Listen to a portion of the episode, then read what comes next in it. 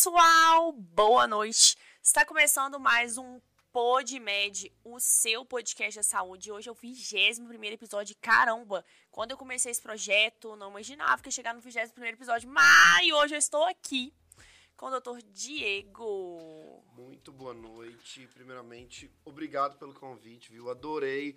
Tô achando tudo máximo. Eu sempre quis participar do Dr. Diego chegou. podcast. e assim, amei o tema, adorei você, a equipe aqui. E vamos levar muito conteúdo de qualidade aí pro pessoal. Aí o Dr. Diego chegou que tava meio nervoso, né? Aí fomos conversando, Fui conversando. bebendo uma água. Bebendo fui bastante bebendo água. Agora já tá mais à vontade. Não, já tô, já tô tranquilo. Ah, eu também. E assim, você vai ver um bate-papo, assim, vai, vai acontecendo as coisas, e aí vai fluindo. O podcast é assim. E aí vai um efeito dominó. Uma coisa vai puxando a outra. Exatamente. E a gente vai aprofundando no tema, né? Mas, assim, Esclarecendo as coisas.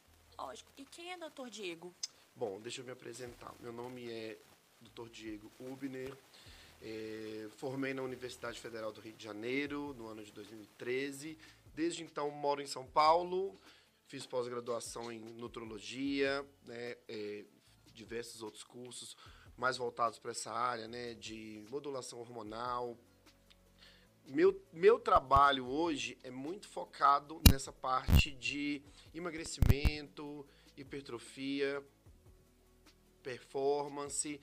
E assim, não, não- eu não tenho. Às vezes me perguntam ah, qual que é o seu nicho, qual o público que você gosta de trabalhar. Pessoas que querem mudar de vida, pessoas que querem melhorar a qualidade de vida, seja em qualquer é, é, instância, né? Tanto que ano passado eu também fiz uma pós-graduação de medicina do estilo de vida, então isso me ajudou muito assim a ampliar um pouco mais, né, meu olhar a respeito disso, uma visão mais empática do paciente, e isso mais do que nunca me mostra que o que, que a gente precisa de conseguir para a pessoa ter uma melhora, seja do emagrecimento, seja da hipertrofia, mudar o estilo de vida. É uma coisa que parece até repetitivo, parece clichê, mas não tem jeito, gente. No fim, tudo converge para isso. Sim, eu falo assim que a melhor maneira de você é, evitar uma doença é mudando seu estilo de vida. Sim. E assim, a gente, a medicina preventiva é a melhor coisa que tem, é você evitar a doença, evitar o desfecho, né? Se a gente tem como evitar, para que esperar ter a doença? Na faculdade é uma coisa muito interessante, que a gente não aprende a parte de nutrologia, a importância de uma dieta, a gente tem pouco a parte de nutrição. Então a medicina, né, até hoje em dia na faculdade, ela não ajuda, ela é uma medicina de tratar, não é medicina que você já trata o doente, entende? Você não previne a doença. Então, assim, a medicina preventiva é a medicina do futuro. Né? As pessoas querem viver mais e com uma melhor qualidade de vida. Então, assim, é, na faculdade não ensinam isso pra gente. A gente trata o doente, a gente trata com medicamento, a gente não trata com prevenção. E a base de prevenir todas as doenças é básica, é a dieta e, e- e atividade física. Não, com certeza. Eu fico vendo, às vezes, assim, né, da época de faculdade, às vezes, alguns colegas que eu ainda tenho contato, mas que têm especialidades totalmente diferentes, às vezes as pessoas têm, sei lá, um estilo de vida ruim, já estão com algumas, né, algumas doenças, algumas comorbidades com a minha idade, ou mais novos do que eu. Eu fico pensando, gente, mas a gente estudou junto, fulano era tão inteligente, fulano sabia tudo, como é que, como é que, como é que não tá mudando o básico de comer melhor, de fazer uma atividade física, né? E mais assim, na população em geral, não só em médicos, né? A gente vê que é muita falta de informar o básico, né? Eu trabalhei muitos anos em SUS, então eu vejo assim, eu fico realmente sim preocupado com, com essa população que eles não têm orientação nenhuma, é assim, ó, remédio tal vai ter que tomar de tantas em tantas horas, o amarelinho, o vermelhinho, mas ninguém fala, ó, sua alimentação tá ruim, né? Não. Não fala. E eu via aí, eu via muito isso porque eu chegava todo dia para trabalhar na época que eu trabalhava em posto de saúde, eu ia para cozinha, todos os profissionais da saúde que orientavam pessoas que iam buscar a saúde. Então, O que que o povo tava comendo de manhã? Pão com manteiga, aquele cafezão com açúcar. Tanto que eu já chegava assim, separa meu sem açúcar, que eu não vou tomar com açúcar. De açúcar não tomo, também não tomo, não. Ou então eu passava no posto de gasolina antes, comprava o meu cafezinho sem açúcar. Sim. E eu pensava assim, gente, olha só, tá todo mundo aqui atendendo esses pacientes que estão assim, mal, mas todo mundo com sobrepeso, todo mundo com diabetes, Sim. que é o nosso tema de hoje. Então eu falava assim, é muita coisa básica que as pessoas não sabem e não tem investimento, interesse em melhorar. Até mesmo porque assim, a, a doença rende, né? A doença vende. Sim. E eu acho muito interessante porque hoje, galera, a gente vai falar sobre resistência insulínica e diabetes. E assim, é, e o tema é basicamente, você tem tendência a ter resistência insulínica e diabetes? E a resposta é sim, né? O nosso organismo, ele quer, ele tende à resistência insulínica, principalmente aí hoje em dia com a má alimentação, a falta da prática de atividade física, né não, doutor Diego? Então, assim, a diabetes é um problema de saúde pública, sabe? É, hoje em dia, no Brasil, a gente tem mais de 15 milhões de pessoas diabéticas. Então é muita gente diabética. E é, a internação de um paciente diabético sai 70 mil por paciente para o SUS. Então, assim, é, a gente tem várias medicações para diabetes, mais de 40 medicações para diabetes, mas poucas são disponíveis no SUS. E a gente tem muita medicação boa no mercado. Sim. Né? E assim, a medicação, sem uma mudança da base, o paciente vai estar enxugando gelo. Exato. vai estar tá tomando aquilo ali nunca vai ter uma melhora. Quantos pacientes que eu não vejo que toma, vamos lá, o basicão, a metformina, né? Que é um. Que a metformina é disponibilizada, né? Sim. Pelo SUS. É, toma metformina 10 anos, você vai olhar os exames dele de 10 anos de agora tá igual. Tá. Vai olhar o peso do paciente de antes de agora tá igual. A gente fala, meu Deus, que, por que que não teve uma melhora, né? É porque, assim, eu acho que as pessoas acham que tomar a medicação apenas vai trazer o resultado. E não é isso que vai trazer o resultado, é uma mudança no estilo de vida. É você praticar atividade física, fazer uma dieta adequada pelo nutricionista, né? retirar carboidrato simples. Porque, gente, a gente vai entrar nesse ponto, mas carboidrato simples tem alto índice glicêmico. Né? Eu acho mais importante que a gente começar a falar sobre isso é a gente falar a origem, por que que, que, que causa resistência insulínica? Você começa falando ou eu começo? Eu começo falando. Ai, tá? começa! Os convidados. Eu começo. Bom, uma coisa muito importante também é saber identificar isso. Por quê? Porque os pacientes, a pessoa que não, não entende muito disso, ela acha que, tipo assim, minha glicose tá alta, pronto, acabou. Não. A glicose, ela é só a ponta do iceberg, né? Quando você vai avaliar essa questão de, de chance de, de ter diabetes, resistência à insulina, você tem que olhar, não é só a glicose, né? A glicose alta, às vezes, ela pode estar alta, mas não pode não significar nada, porque a glicose vai mostrar o quê? O que, que você comeu algumas horinhas antes. Você tem que avaliar o quê? A hemoglobina glicada, né? Que é um, um exame que às vezes o paciente até entende mais, que assim, grosseiramente, o que, que ela mostra? Quanto de açúcar você consumiu ali, açúcar que eu digo carboidrato, nos três últimos meses. É uma média. Quanto do seu sangue está com açúcar, né? E a insulina de jejum, né? Que vai mostrar o quê? Quanta insulina o seu corpo está produzindo para poder controlar a glicose. Mas aí a gente já tem que ir um é. pouquinho mais a fundo para explicar. Mas eu acho assim, primeiro, galera, poxa, tô, né, tô, eu acho pontos importantes aqui a falar é caramba, resistência insulínica, que é isso, né? É o seguinte, gente, quando vocês comem carboidratos ou qualquer alimento, esse alimento chega lá no seu intestino. E aí ele é absorvido no intestino. E aí a gente converte carboidrato em glicose. Essa glicose, ela cai no sangue, tá? Só que a glicose não pode ficar no sangue, porque ela lesa os tecidos. Então, o que, que o organismo faz? O pâncreas produz a insulina. E a insulina, ela faz o quê? Ela puxa a glicose do sangue para dentro do músculo ou para é, ou converte em glicogênio ou estoca como gordura, certo? E aí, o que, que acontece? É o paciente que tem resistência insulínica, ele não consegue acoplar direito essa glicose para dentro do músculo e nem para dentro da gordura. Então essa glicose fica alta ali no sangue. Ela fica sobrando. Fica sobrando. E aí o que, que o organismo faz? Eu tenho que tirar essa glicose do meu sangue. E aí o paciente que tem uma resistência insulínica fica mais com a glicose ali. E essa glicose ali começa a lesar os vasos. Então, no caso do diabético, que ele já tem uma resistência insulínica alta, essa glicose, ela lesa os olhos, certo? Então, o paciente que tem diabetes tem tendência maior a ter catarata e retinopatia diabética. Essa glicose, ela lesa os seus, os seus, as terminações nervosas, principalmente as periféricas. Então, você tem uma coisa que chama neuropatia diabética, você perde a sensibilidade, você, com a resistência insulínica, você também retém mais sódio, então você tem tendência a ter uma pressão mais alta. Então, assim, às vezes a pessoa fala, ah, diabetes é uma doença boba. Não, não é uma doença boba, é uma doença que gera várias repercussões. Em estados mais avançados da diabetes, você lesa tanto ali os vasos e também as, as terminações nervosas que você acontece as amputações. A cada dois segundos, é, a gente tem uma amputação. Eu não sabia dessa estatística. Sim, a gente tem várias amputações no Brasil. Então, assim, é, é a condição final. Mas é uma doença silenciosa, Diego. Então, assim, as pessoas às vezes acham, ah, e nem, e nem sabem que tem. Às vezes, a paciente que já tem diabetes, ele só descobre numa, numa, num exame de rotina.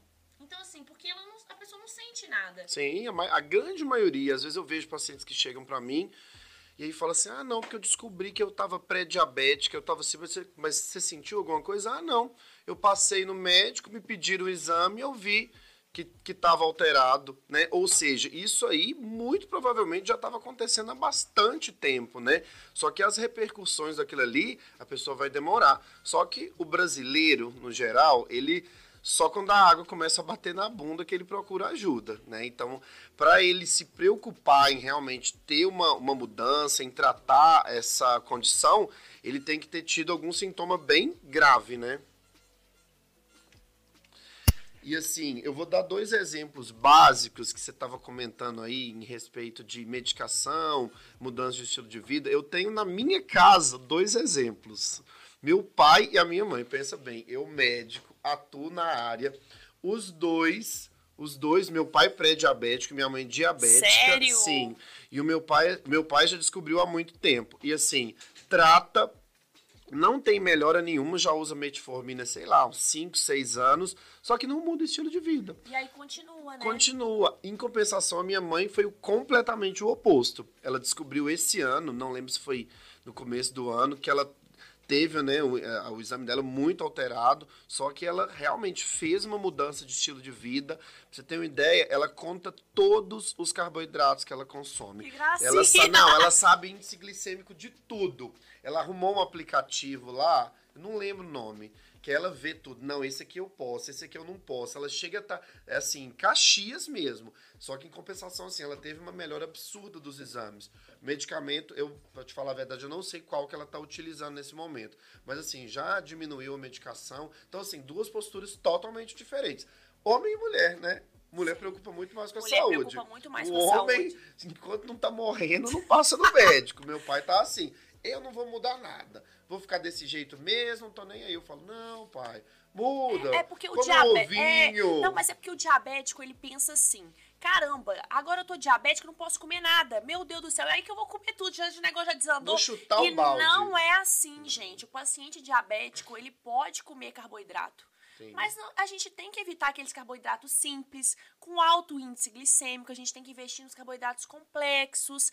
Frutas pode comer sim. Pensa... É importante falar que fruta pode. Sim. Então, assim, poxa, evitar aquelas frutas com pico, alto índice glicêmico.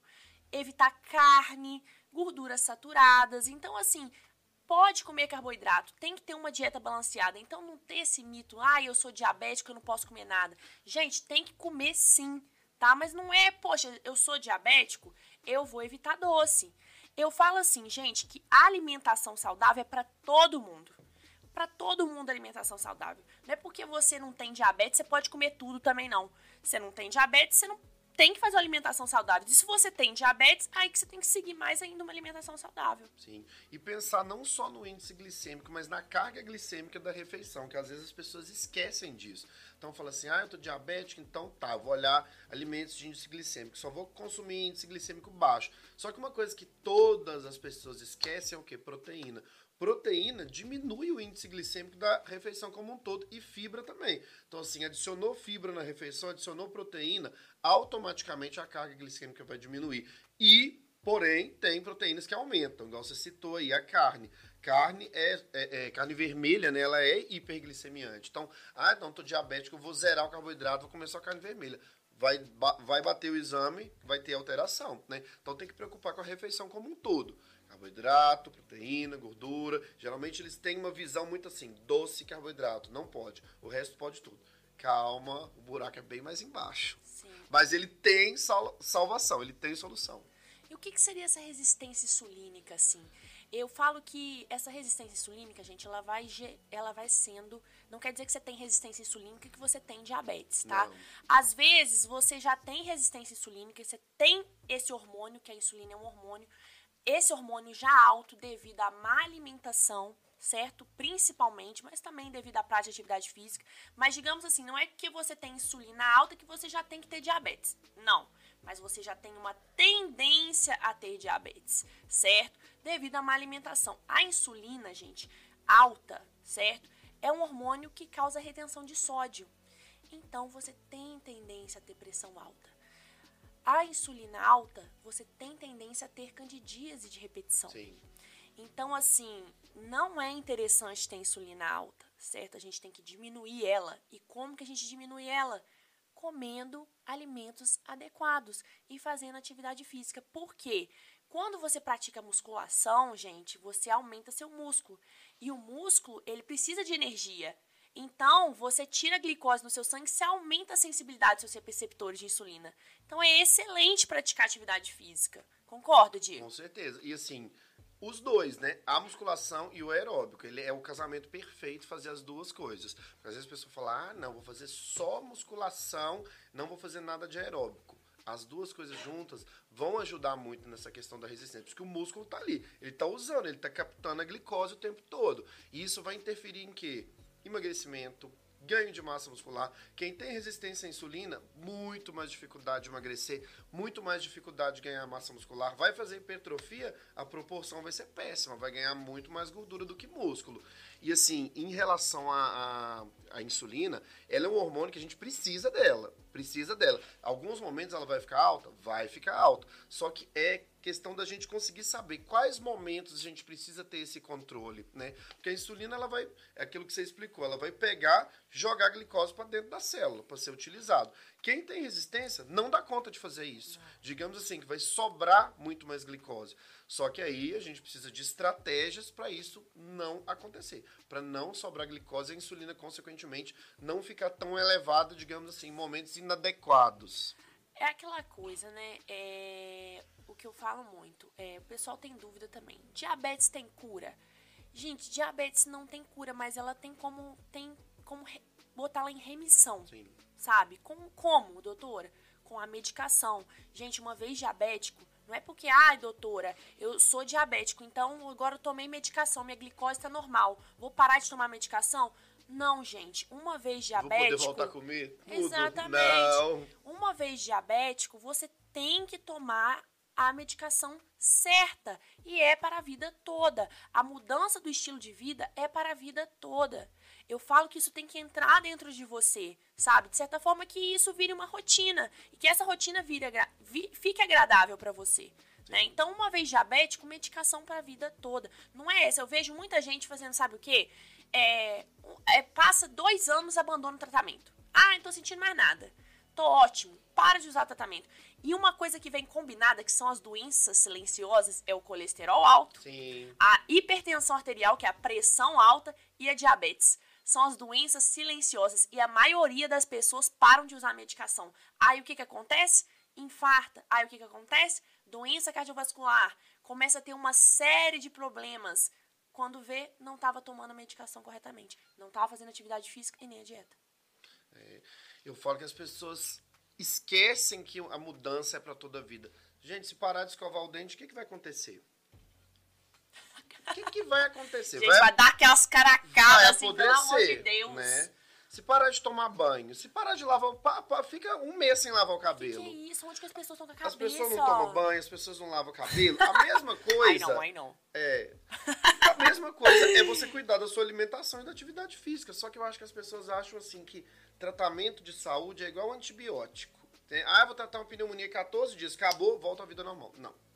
Quando a gente fala de alimentação, quando a gente fala disso tudo é para sempre. Ah, é para sempre. É, ah, não quero. Então, se conforma que você vai ter uma doença aí, vai estar tá cheio de comorbidade e aí só não reclama quando o negócio estourar, né? Porque vai estourar. Problema cardiovascular, igual você falou, é maior incidência de doenças, né? Quanta gente aí tá infartando, AVC e diversas outras questões. Não, e outra coisa, mulher depois mulher menopausada, tá? Piorou, e com diabetes, mulher menopausada que tem diabetes tem 10 vezes mais risco de ter evento cardiovascular, como AVC e infarto agudo do miocárdio.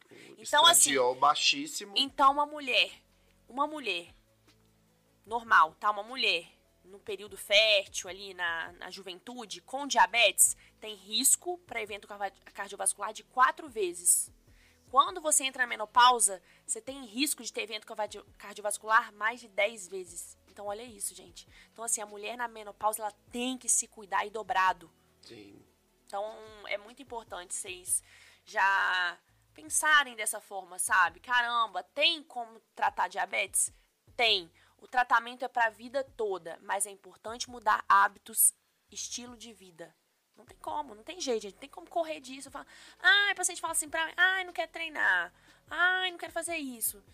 Gente, não é fácil. Não é fácil. Mas é possível, né? É possível. Hoje em dia é possível. Sim, não, eu vejo assim, muitos pacientes com resistência à insulina dão trabalho. Demais. Nossa! Assim, tem alguns que, beleza, engrena ali, muda o estilo de vida e aí você vê todo o exame que a gente pega, óbvio, né, tá, gente? Não é só exame que a gente trata, a gente vê o quadro clínico do paciente como um todo. Só que como as pessoas gostam do númerozinho ali no exame, né? Sim, manda Aquilo- pergunta, é, gente. Manda pergunta gente responder. O númerozinho no exame anima a pessoa, né? Porque ela tá lá fazendo um tratamento. Por mais que ela não emagreça ou que ela não tenha alguma melhora, se ela vê ali, ó, minha glicose caiu, minha insulina caiu, minha, hemoglobina glicada caiu. Isso aí já dá um gás, né? As pessoas são movidas por resultados, né? Então, se você tiver qualquer resultado, mesmo que seja no papel, ela vai querer melhorar. Então, assim, da mesma maneira que a gente vê que tem pessoas assim que realmente se preocupam muito, falam assim, nossa, eu tô com essa condição, principalmente quem já tem uma, uma predisposição familiar. Pessoas que assim, ah, tiveram pais que faleceram né, de alguma complicação de diabetes ou de algum evento cardiovascular, às vezes elas chegam muito preocupadas. Não, porque meu pai teve isso, então eu quero me prevenir. Então você vê que elas são caxias mesmo. Elas vão, elas mudam o estilo de vida, conta carboidrato, melhora tudo. Agora tem outras pessoas assim que não tiveram ninguém na família que teve algum problema, que elas vão deixando a vida levar. Vão deixando a vida levar, não muda. Até chegar um momento que ela tem alguma condição de saúde mais grave, que ela fala, não, agora eu preciso. Mas às vezes nem isso faz a pessoa mudar, né? Então é muito complicado você saber assim, em que ponto que você atua, em que como que você convence aquela pessoa, que, que gatilho mental você vai utilizar para fazer ela pra- melhorar. Eu falo assim que pra pessoa querer tratar, aquilo tem que fazer sentido pra Sim. ela, sabe? Você tem que explicar. O mais importante pra você querer é você entender a doença. Uhum. Então você precisa entender o que é diabetes, você precisa entender o que é resistência insulínica. Aquilo tem que fazer sentido pra você. Caramba, por que, que eu quero tratar isso? Gente, é uma doença grave. Ela gera várias repercussões. Você pode ter infarto agudo do miocárdio, você pode ter um AVC, você pode ter que precisar de diálise, você pode entrar num quadro que chama falência renal, você pode ficar com retinopatia diabética, cego, você pode pu- amputar um pé. Então, assim, poxa, é importante você entender isso. E essas coisas não acontecem de uma hora para outra. Elas vão acontecendo, certo? E a pessoa não vê. Às vezes, quando vê, já aconteceu e fala, meu Deus. Mas assim, eu acho legal também a gente falar é, de diagnóstico da diabetes, né?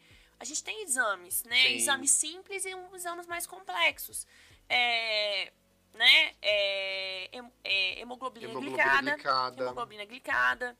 É a glicemia de jejum, né, gente? E quais são os valores ali, né? É, uma glicose normal é abaixo de 100, viu, gente? A gente considera pré-diabético uma glicose acima de 100 até 124. Acima de 125 já é considerado diabetes, tá?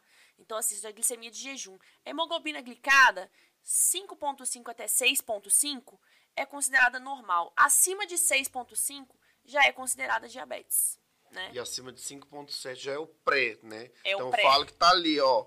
Tá na beiradinha. A água tá batendo na bunda. Que às vezes a pessoa fala. É muito difícil, às vezes, você saber como que você fala com o paciente. E da mesma, pessoa, da mesma maneira que tem aquelas pessoas que são muito assustadas, tem aquelas que você pode falar qualquer coisa que ela tá de boa. Então, assim, quando eu vejo ali um 5.6, 5.7, eu já falo, olha, sua glicemia tá ok, mas a sua média de glicose nos últimos meses não tá boa. Ou você andou com alimentação muito ruim, ou você, né, não fez atividade física, então isso aí já é um alerta, já é um alerta que a gente precisa melhorar, principalmente a insulina. Porque tem outra coisa também que é uma pedra no nosso sapato, que é o tal do valor de referência, né? A pessoa olha aquele valor de referência e fala, ah, tô abaixo, tô ótimo. Tô ótimo, tô maravilhoso. Ótimo, a minha tia tá é... muito bem pior que eu. Porque as pessoas se comparam, se tá? Comparam, elas é. se comparam, elas se identificam e elas falam, tô ótima maravilhosa. É, não, tá ótimo. E o valor de referência, gente, nada mais é do que uma média das pessoas que coletaram o exame naquele laboratório X. Não quer dizer que você tá abaixo, você tá ótimo e que você tá acima, você vai morrer.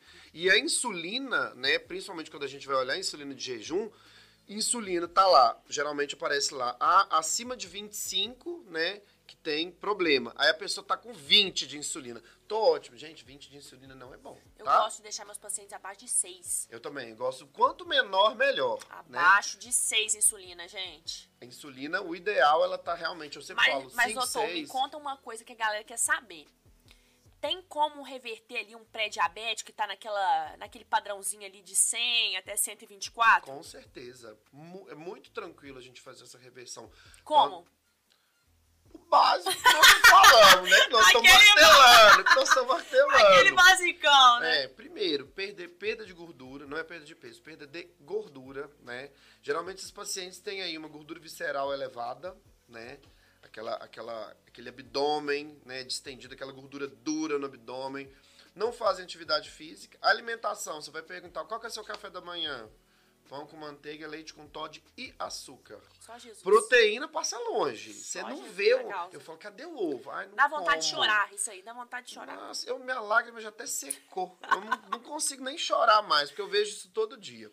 Almo a única proteína que eles comem no dia é, almo é, é no almoço, come um filezinho de frango. Aí de tarde, belisco que tem em casa, que é o que? Uma bolacha, um bolo, um creme cracker com margarina, né? Nossa senhora. E à noite, é o que é o que tem. O que tem, o tal do o que tem, o povo gosta o disso. O que tem é o que não tem. O que tem em casa. Gente, a melhor comida, a, comida que você não pode comer, você não tem que ter em casa. Sim. Você não pode ter comida que você não pode comer em casa.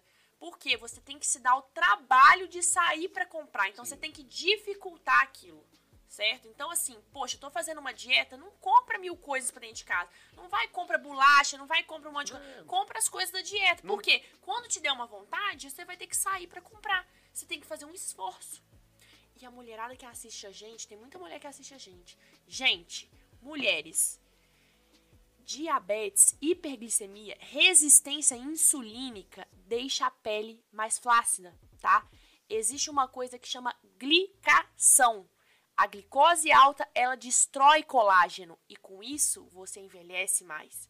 Então, assim, a gente tratando a resistência insulínica, a gente melhora a qualidade da pele. Sim. Não é tomar, ah, vou tomar colágeno.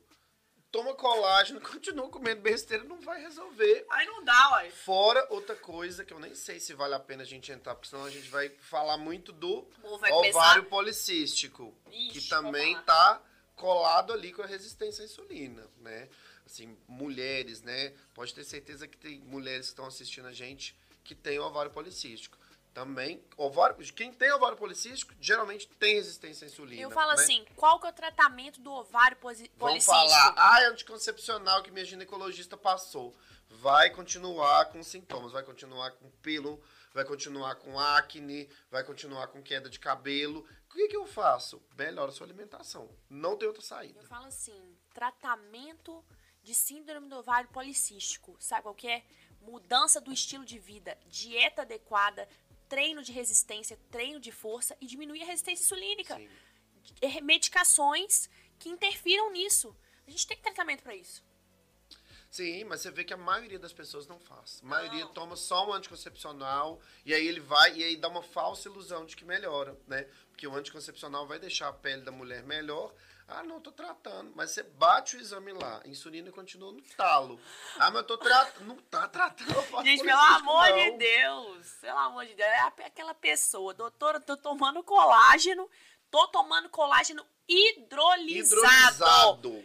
E, e, o meu ainda vem vitamina C. É, tô abafando, mas ó, comendo doce todo dia e desce o caramba. Gente, o melhor tratamento que tem é o alimento, é você comer é, alimentos de verdade, fazer dieta, não tem segredo. E eu acho assim interessante a gente falar também é, sobre a diabesidade. O que, que é diabesidade? É o diabético e obeso. Isso é extremamente sério. E sabe qual que é a causa e das comum, duas coisas? Das duas coisas, diabetes e obesidade? Resistência insulínica. Elas têm o mesmo, a mesma fisiopatologia da doença. Então, assim, se você é, é diabético e obeso, o negócio complicou. Sim. Tá? O negócio complicou. Mas tem tratamento. Mas, assim, a diabesidade é um problema de saúde pública. Então, assim, a gente tem tratamento, mas qual que é o mecanismo, gente? O obeso, ele come um excesso de carboidratos. E esse excesso de carboidratos é convertido em glicose. Você, a glicose tem dois caminhos, como eu falei. Ou você estoca no músculo, ou você estoca em gordura, ou você estoca como fonte de glicogênio. Certo? Então, assim, o obeso, ele tem um excesso dessa glicose que já foi estocada. Então, você começa a acumular gordura entre as suas vísceras, você começa a acumular gordura no seu tecido subcutâneo. Então, assim, o obeso, geralmente, ele tem a resistência insulínica. Então, assim, o obeso e a resistência insulínica já existe. Para isso virar diabetes, é um pulo. Sim. Tá? É um pulo. Para você ser um obeso, ah, eu sou obeso, mas não sou diabético. Que bom. Mas tá um pulo de virar. Ah, um passo. Um passo. E assim, outra coisa importante da gente comentar também é a questão de que as pessoas se iludem também que é um tratamento rápido e fácil. Não é. Eu vejo às vezes pacientes que a gente começa a tratar Aí a pessoa vai um, dois meses, até melhorou, mudou o estilo de vida, conseguiu melhorar muita coisa. Vamos dizer assim, tá com 70% da dieta boa, já tá treinando ali duas, três vezes por semana. E aí olha no exame, tipo, a hemoglobina glicada quase não melhorou. Gente, foram anos que você ficou se agredindo. Foram anos acumulando todo esse quadro, que é um quadro inflamatório, né? Então, essa solução, às vezes, ela não é tão rápida, mas é, é paciência, né? Eu vejo, eu, óbvio, tenho pacientes que, assim, com dois meses já tem uma melhora absurda. Agora, tem outros que não, que a gente precisa ficar ali um ano, dois anos, para a gente realmente conseguir ver uma melhora efetiva. Né? Então, assim, tem que ter paciência, cada um tem sua genética, cada um reage de uma maneira, responde de uma maneira. Igual você falou, tem uma gama de medicações que podem ser utilizadas. Ah, qual que é o melhor? Vai depender do seu é. caso. A gente tem que ir uma, uma questão de avaliar, né, custo-benefício e às vezes até de tentativa erro, de ver o que, que vai funcionar para você. É, o que dá certo para um, dá certo para outro. Mas doutor, me fala uma coisa, sono, pessoa que dorme mal aí, ela tem mais tendência a ter diabetes? Com certeza, né? O sono ele é fundamental, né? Um sono ruim automaticamente primeiro vai piorar muito seu cortisol, né? O que vai fazer você ter perda de massa muscular, piora da sua imunidade, vai te deixar mais ansioso, vai te deixar com mais fome, automaticamente você vai querer no dia seguinte comer muito mais. Então é, é um efeito dominó. Um sono ruim vai piorar muito esse quadro. E outra questão também, nem sei se era pra gente entrar. Função intestinal.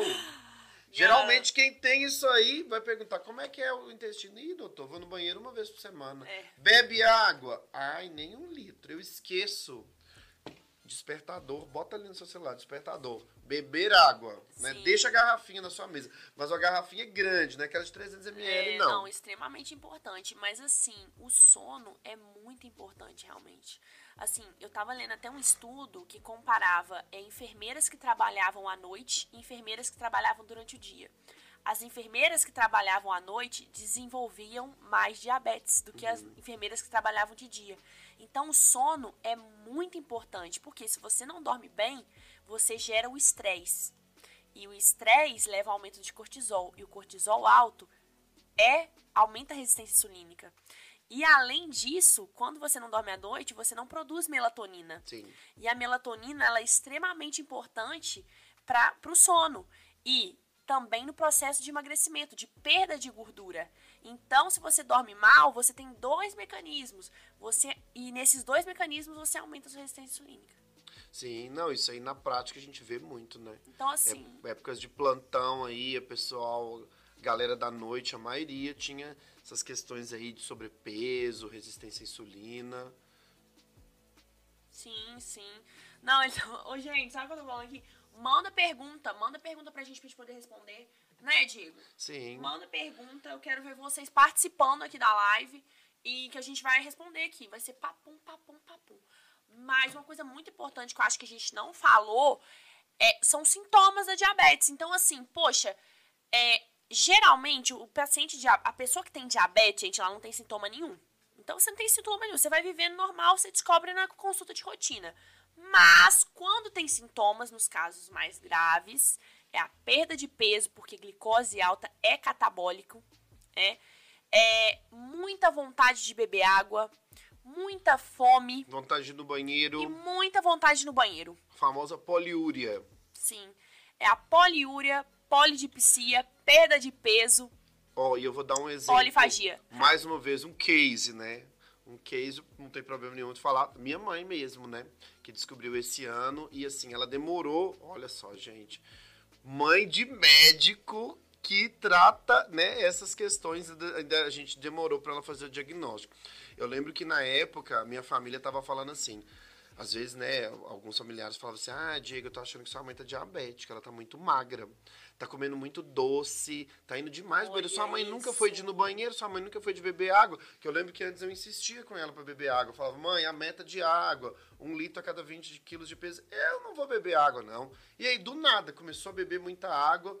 Começou a ir no banheiro, minha mãe não dorme, ela vai estar tá assistindo isso aí, ela sabe, minha mãe não dorme. Olha é isso. É coruja. Eu também sou assim dificuldades de, demais de dormir. E aí começou, todos assim, foi todos os sintomas clássicos ela teve. Ela teve? Ela teve, tanto que assim. Mas quais que ela teve? Não, tudo isso que eu falei, emagrecimento. Minha mãe tava pesando 40 e poucos quilos. Minha mãe sempre ficou na faixa de 58, 60. Minha mãe tava magrinha. Uma das últimas vezes, antes do diagnóstico que eu vi, eu fui abraçar minha mãe, fiquei com medo de quebrar ela. Mas ela chegou a passar mal alguma vez? Passou uma vez, que ela falou que desmaiou no banheiro, chamou meu pai, que meu pai nem viu. Que? Gente! Quando ele abriu a porta, ela tava ela desmaiada. De... É. Gente, isso é muito importante falar, sabe por quê? Sim. Porque assim, o paciente, a pessoa que tem diabetes, ela tem a glicose mais alta, né? E a glicose mais alta estimula a produção de insulina. Então, estimulou a insulina, tem uma queda da glicose. Então, a pessoa tem mais fome é, de novo. Sim. Então, por isso que o paciente diabético tem fome o tempo todo. E o paciente que não é diabético, que já tem resistência insulínica, ele fica com a glicose alta, come, baixa, baixa a glicose, porque acumula. E o que, que acontece? Compulsão alimentar. Sim. Gente, pessoa que tem resistência insulínica tem compulsão alimentar. Se você se alimenta mal, se você se alimenta com muito açúcar, o que, que acontece? Você estimula a insulina, a glicose sai para dentro das. É, é, acopla dentro da célula. E com isso você diminui a glicose. Aí o seu organismo fala: caramba, eu preciso de glicose. Preciso Aí o que, que você energia. faz? Vou comer mais. O organismo manda você comer mais. Tem igual aquela coisa popular, né? Ai, passou mal. Dá glicose. Dá glicose que ele melhora. Dá um docinho. Olha, mas eu acho um absurdo isso. Sabe por quê? Porque assim, a gente trata alcoólatra dando álcool. A gente não trata alcoólatra dando álcool para ele, não. A gente trata diabético dando insulina. A gente não trata diabético dando insulina. A insulina não resolve o problema. Não. Por quê, gente? Insulina. Você já notou aquele paciente diabético que não fez o tratamento? Aí chega no ponto que ele tem que usar insulina. Aí vai dar insulina para ele, nada dele melhorar. A cada ano que passa, ele piora a diabetes. Porque a insulina, gente, ela é um hormônio que aumenta a retenção de sódio. Sim. E o que, que acontece? O paciente desenvolve pressão alta, certo? A insulina é um hormônio lipogênico. Então, ela faz você acumular mais gordura. É então, aquele paciente que tem diabetes e entrou para insulina, ele vai cada vez mais acumulando gordura.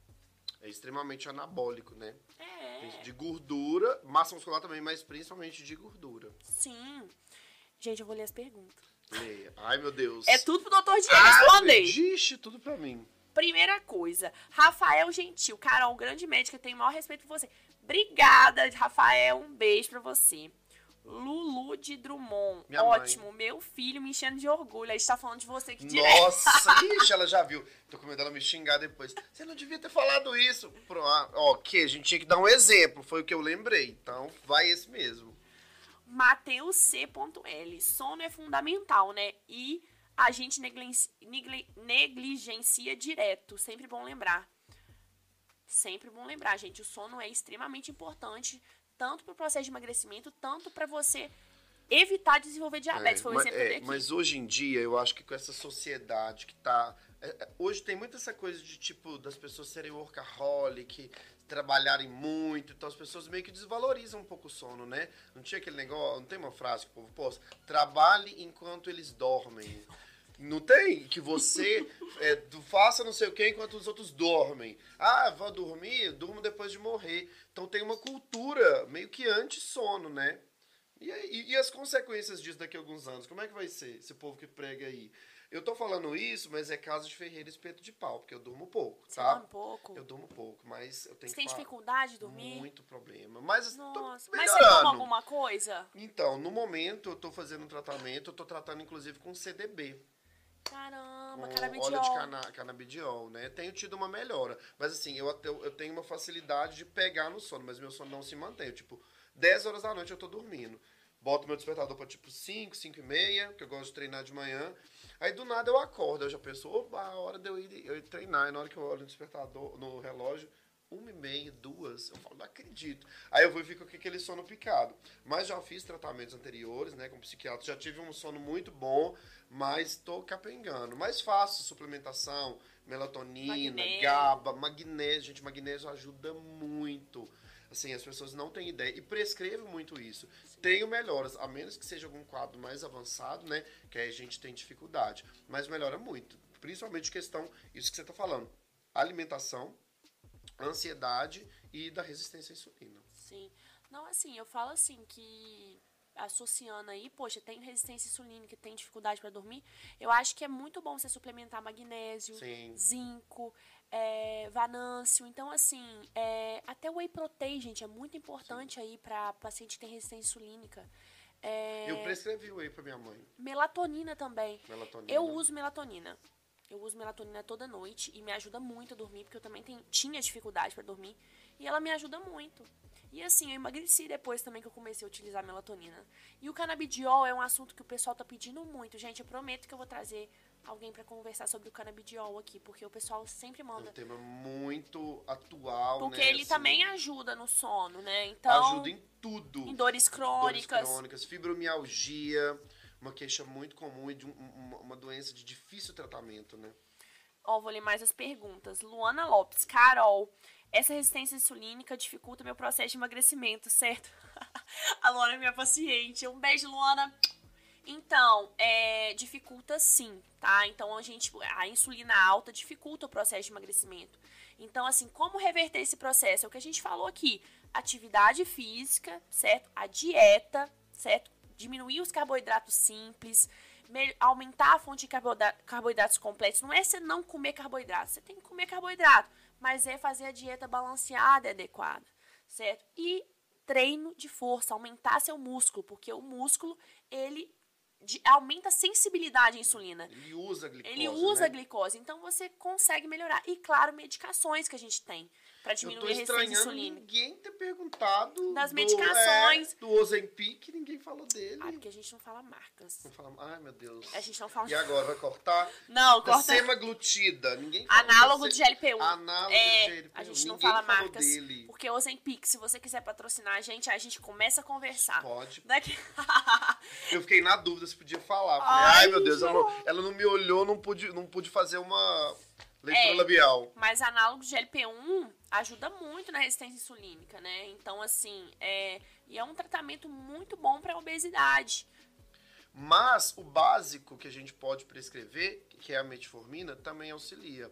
Mas as pessoas às vezes não usam de maneira correta, nem a dose correta, né? Horários, isso aí. Às vezes eu vejo muita pessoa errando nesse sentido aí. Ou não utilizando direito. Usa metformina e não muda nada, que é o que a gente até comentou. Não, e a metformina hoje em dia ela tem vários estudos associando ela ao aumento da longevidade, Sim. da qualidade de vida, de você durar mais tempo, de você envelhecer bem né, de você manter o tamanho dos seus telômeros, né? Então, assim, a metformina está sendo muito usada, até mesmo no tratamento da resistência insulínica, auxiliando Sim. alguns processos de perda de peso.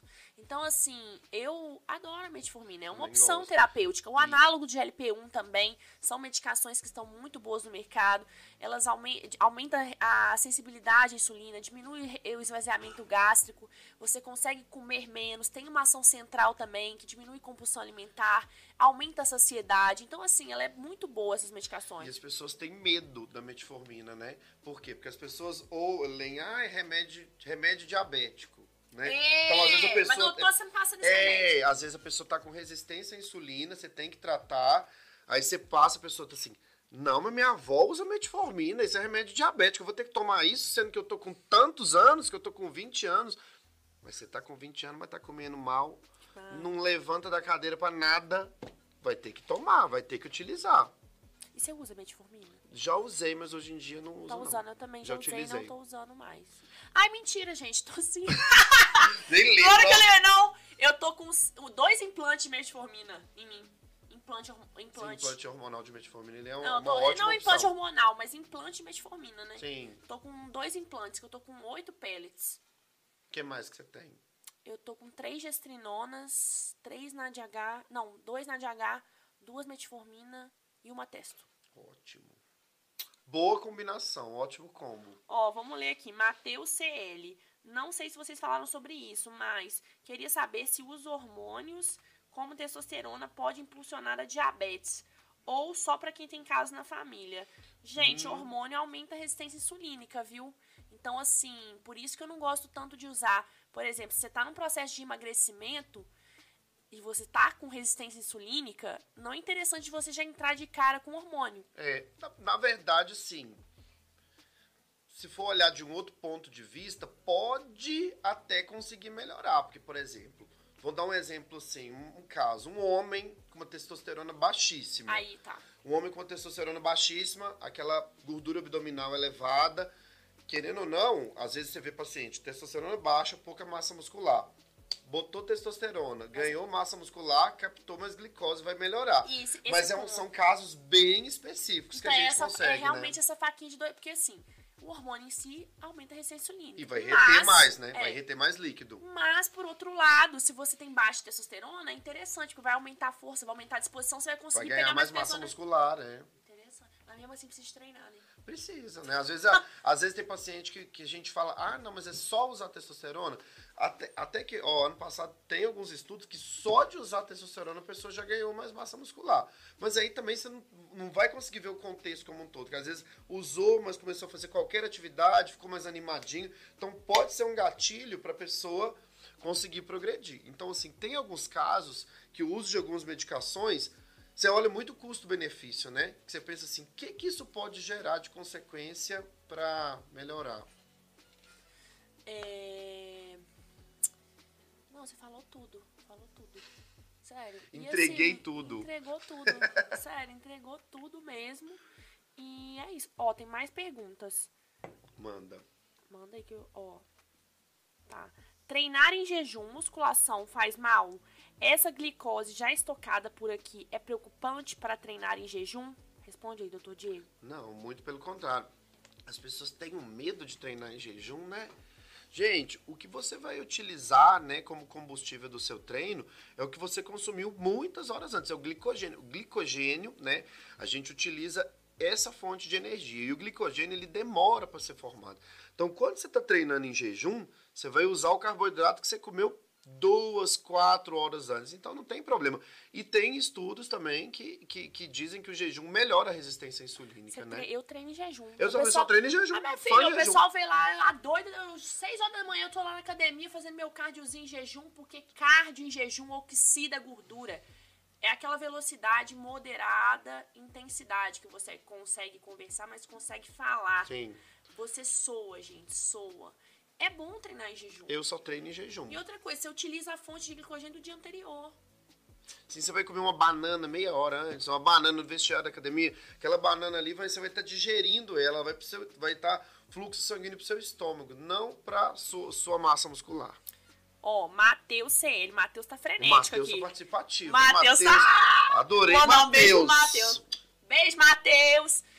Ó, tem um amigo, entre Tem aspas. um amigo. Eu, É sou ele meu é. Tem um amigo de verdade, não sou eu. hahaha.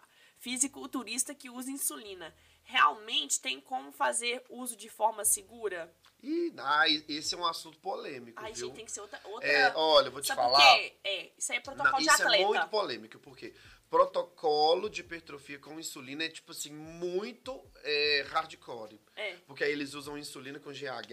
Eu vou te falar, eu já até pesquisei um pouquinho, porque tem paciente. Eu já tive uma, um paciente na vida que fez isso. Mas assim, é extremamente arriscado, né? Risco de ter problemas sérios. Então, assim, nem, nem cogita isso. Ó, é, Lu- gente, eu vou responder mais duas que a gente vai ter que acabar o programa. Ah, Ou esse tema é muito grande, gente, juro. Juro, de verdade, né? A gente sim, falou. né? Se, é se muito, deixar, vai ficar, ficar horas falando. aqui. Lulude Drummond, Minha mãe doutora de novo. Carol. Ela tem que responder. Um beijo, Lulude. O nome dela é Lulude mesmo? É Maria de Lourdes, Ah, mas Maria ela de gosta que chama ela de Lulude. Doutora Carol, o uso da insulina me fará ganhar peso, já que não posso comer quase nada, porque minha glicose sobe. Não. Isso aqui é muito interessante. Gente, deixa eu te falar uma coisa. É, a questão é a seguinte, não é porque você tem diabetes, você não pode comer nada. Você pode comer nada, mas tem que fazer... Epa, pô. Você pode comer. Então, você tem diabetes, você pode comer. Você tem que comer carboidrato, mas você tem que ajustar a sua dieta. Sim. Então, não é esse negócio, poxa, tem diabetes, então não posso comer nada. Tem gente que fala assim, ah, eu tenho diabetes, então vou chutar o balde, então eu vou comer tudo que eu quiser. Não, gente, você tem que comer a quantidade certa. Então, assim, poxa, não é porque você. Será que você tá comendo a quantidade de coisa certa, É. Lulude? Ou então, assim, é, insulina fará você ganhar peso? Você não tá usando insulina, ela tá usando insulina? Eu não lembro. Eu vou, ó, eu vou passar vergonha, mas eu não lembro. Mas eu acho que ela estava utilizando sim. Eu Mas não sei de qual insulina- velocidade, tá? Mas a insulina faz você ganhar É peso. porque, na sim. verdade, é, provavelmente ela tá te perguntando isso, por quê? Porque ela tava com uma dieta que era uma dieta hipocalórica. Era uma dieta muito focada no índice glicêmico, mas não era focada no ganho de peso. Então, assim, tinha que ter mais fonte de gordura boa, tinha que ter mais carboidrato de qualidade, né? Pra gerar o superávit calórico. Senão não ia ganhar peso nunca. Então, assim, te respondendo, Lulude, é, não é comer nada. Você pode comer e você deve comer, tá? Tem Diabético e quem tem resistência insulínica tem que comer quantidade certa de carboidrato, fazer uma dieta ajustada pelo nutricionista e treinar, tá? É, fora isso aqui que você me perguntou, se a insulina ela faz você ganhar peso. Sim, a insulina é lipogênica, ela faz você ganhar peso. Mas isso não quer dizer que você tem que parar o tratamento. Você tem que continuar o tratamento e fazer a dieta certa. Quem sabe, em alguns casos, você não consegue reverter esse processo Sim. e tirar a insulina e apenas ficar com as medicações via oral, É. não é? Então, gente, ela falou que tá insulina- usando insulina. Tá. Tá. Lulude, ok. Tô achando da hora esse podcast. Parabéns. Comecei a passar com o Dr. Diego esses dias. Tô focadão. Aí, Quem? Quem que é? Matheus CL. Gente, quem que é Matheus? Gente, Você é porque o sobrenome eu não sei, mas depois eu vou olhar lá quem Olha que é. lá, Matheus Matheus, um abraço. Tô Olha. curioso pra saber quem que é o Matheus CL. aqui. Meu paciente Matheus. Luana, minha paciente, vocês e, e Matheus, seu paciente. Escola de Investidores. Obrigada. Ah, eu acho que eu sei quem que é. Sabe? Lembrei, lembrei, lembrei. Eu acho que ele é de BH, se eu não me engano. Vamos ver se é ele depois. Vou caçar no Instagram lá pra Caça. ver se é. É muita gente. Não dá pra gravar os nomes de todo mundo, não. É, tem umas pacientes que eu guardo, viu? Não, eu gravo da grande maioria, mas é eu porque gravo quando é nome... todo mundo. Igual a Luana, aí- que eu já sei quem é ela. Mas a gente, às vezes, tipo assim... É, não, porque o sobrenome olhando- não tem sobrenome, mãe. É, porque não tem alguns tem. nomes que são muito E específicos. ele, na verdade, também não tem foto pra poder te falar. Aí você dificulta, né? Escola de Investidores. Obrigada, doutora. Tô na bike 45 minutos todo dia de manhã. Ótimo. Se for em jejum, então você vai me deixar mais feliz. Escola de Investidores. É ele mesmo. É, doutora, quanto tempo eu preciso esperar da última refeição até meu treino? Olha, uma hora. Uma hora. Se for Depende- líquida, uma hora. Se for sólida, duas horas. Eu gosto de estabelecer esse tempinho aí, que a líquida você vai absorver mais rápido. A sólida é mais demorado o processo É digestivo. porque assim, gente, quando você vai treinar, não é interessante você comer alimentos pesados, certo? Sim. Ou alimentos sólidos. É interessante você fazer refeições líquidas, que vai te disponibilizar um carboidrato de acesso mais rápido. Tá? Então, assim, é, você utiliza a fonte de, de, de, de energia de carboidratos que você comeu há quatro horas antes, certo? Não é daquele momento. E se você comer carboidratos ou é, alimentos pesados antes do treino, o que, que vai acontecer? Você vai acabar concentrando é, o, o, ao processo digestivo, você vai aumentar o processo digestivo. E com isso, você vai aumentar a vascularização ali. Então, a vascularização que era para estar tá concentrada no seu músculo, vai estar tá lá no seu intestino. E outra coisa super importante, evitar consumo de gorduras no seu pré-treino. Porque a gordura, ela é um nutriente que a digestão dela é muito difícil. Então, você não vai utilizar aquilo ali. Então, eu vejo pessoa, ai, o que, que você come no pré-treino? Pasta de amendoim. Ai, não. Não, gente, pasta de amendoim para. não é. Abacate, pasta de amendoim, nada disso é para comer no pré-treino. Isso aí é outros horários. Pré-treino é o quê? Carboidrato, proteína. Pronto, acabou. E é isso, gente. Olha, eu acho que é isso. É sobre isso. É sobre isso e tá, e tudo, tá bem. tudo bem. E vai ficar melhor se vocês mudarem o estilo de vida, alimentação, pra gente acabar com essa resistência à insulina. Exato. Então, assim, gente, re quero resolver meu problema de resistência insulínica e diabetes. Atividade física, treino de força e dieta. Outro ponto muito importante: suplementação, magnésio, zinco, whey protein, vanâncio e qual outro? Cromo. Picolinato, picolinato de tem cromo. outro também que é muito bom, é a berberina. Ah, berberina. interessante. Então, assim, tem suplementação. E, e, cara, mudar, né, gente? Parar de preguiça, né? E procurar um médico. É, parar de pedir comida por aplicativo. iFood, parar né? com essa desculpinha. Que o povo, ah, eu peço comida pelo aplicativo. Gente, entra lá no iFood, você escreve saudável. Não tem só pizza e hambúrguer no iFood, tá? Sinto informar vocês. Doutor Diego, muito obrigada pela sua participação. Eu que agradeço você. Você foi, assim, conhecimento, assim, sério. Eu aprendi muito. Todo Obrigado. podcast eu aprendo Obrigado. muito. Eu também aprendi muita coisa. É, eu confesso que eu fiquei até um pouco inseguro quando a gente definiu o tema, porque tinha muita coisa muito amplo. Então pensei, gente, pode vir qualquer tipo de pergunta. Mas assim, é um, é um assunto que a gente consegue esclarecer muitas coisas, muitas dúvidas básicas das pessoas, né? Então foi excelente, né? Eu gosto muito de falar sobre isso, de resistência à insulina, justamente por ser amplo e obrigado pelo convite. Adorei, adorei. Obrigado pela participação de todo mundo aí. Pessoal, é, muito obrigada em quem participou, quem participou do chat, do ao vivo. É, mandem sugestões. Vocês querem que a gente traga é, um médico, um profissional para falar sobre o canabidiol. Eu acho interessante, eu sei que vocês querem muito. Então deixa aqui, se, deixa seu comentário se você gostou, se você não gostou. Críticas, dúvidas, elogios também são muito bem-vindos. Se inscreve no canal, ativa o sininho, que toda vez que a gente entrar ao vivo vai aparecer para você. Me segue no Instagram, arroba doutora Caroline CM. Lá eu posto coisas que eu tô treinando, quando eu tô fazendo cat. Com energia ou sem energia? Com ou sem energia, porque eu sempre tô com energia total pro dia, assim como vocês devem estar. Então se inscreve no canal. Arroba, e no Instagram também do Podmed, arroba Podmed Oficial. Estamos em todas as plataformas, TikTok, Kawaii, Spotify também. A gente disponibiliza lá o áudio pra você escutar e é fazendo aquele treininho, naquele carro, naquele, no trânsito de São Paulo, no Uber, e sem falando da gente pros outros, gente. Fala seu Insta, Nossa, deixa pra galera. divulgar, uai. É melhorar meu engajamento. Meu Instagram, arroba Dr. Diego Ubner, DR Diego Ubner. Tem TikTok também, mas eu não, não utilizo muito. Mas podem me seguir lá, Facebook também e o Instagram da minha clínica, Clínica Ubner, com H-B-N-E-R, B mudo. E é isso, gente. Obrigado, obrigado, doutora.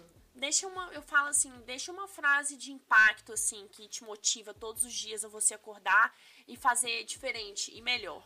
Eu gosto de falar muito, ó, eu falo muito uma frase que tá até no meu Instagram, eu falo com os meus pacientes. O básico é inegociável.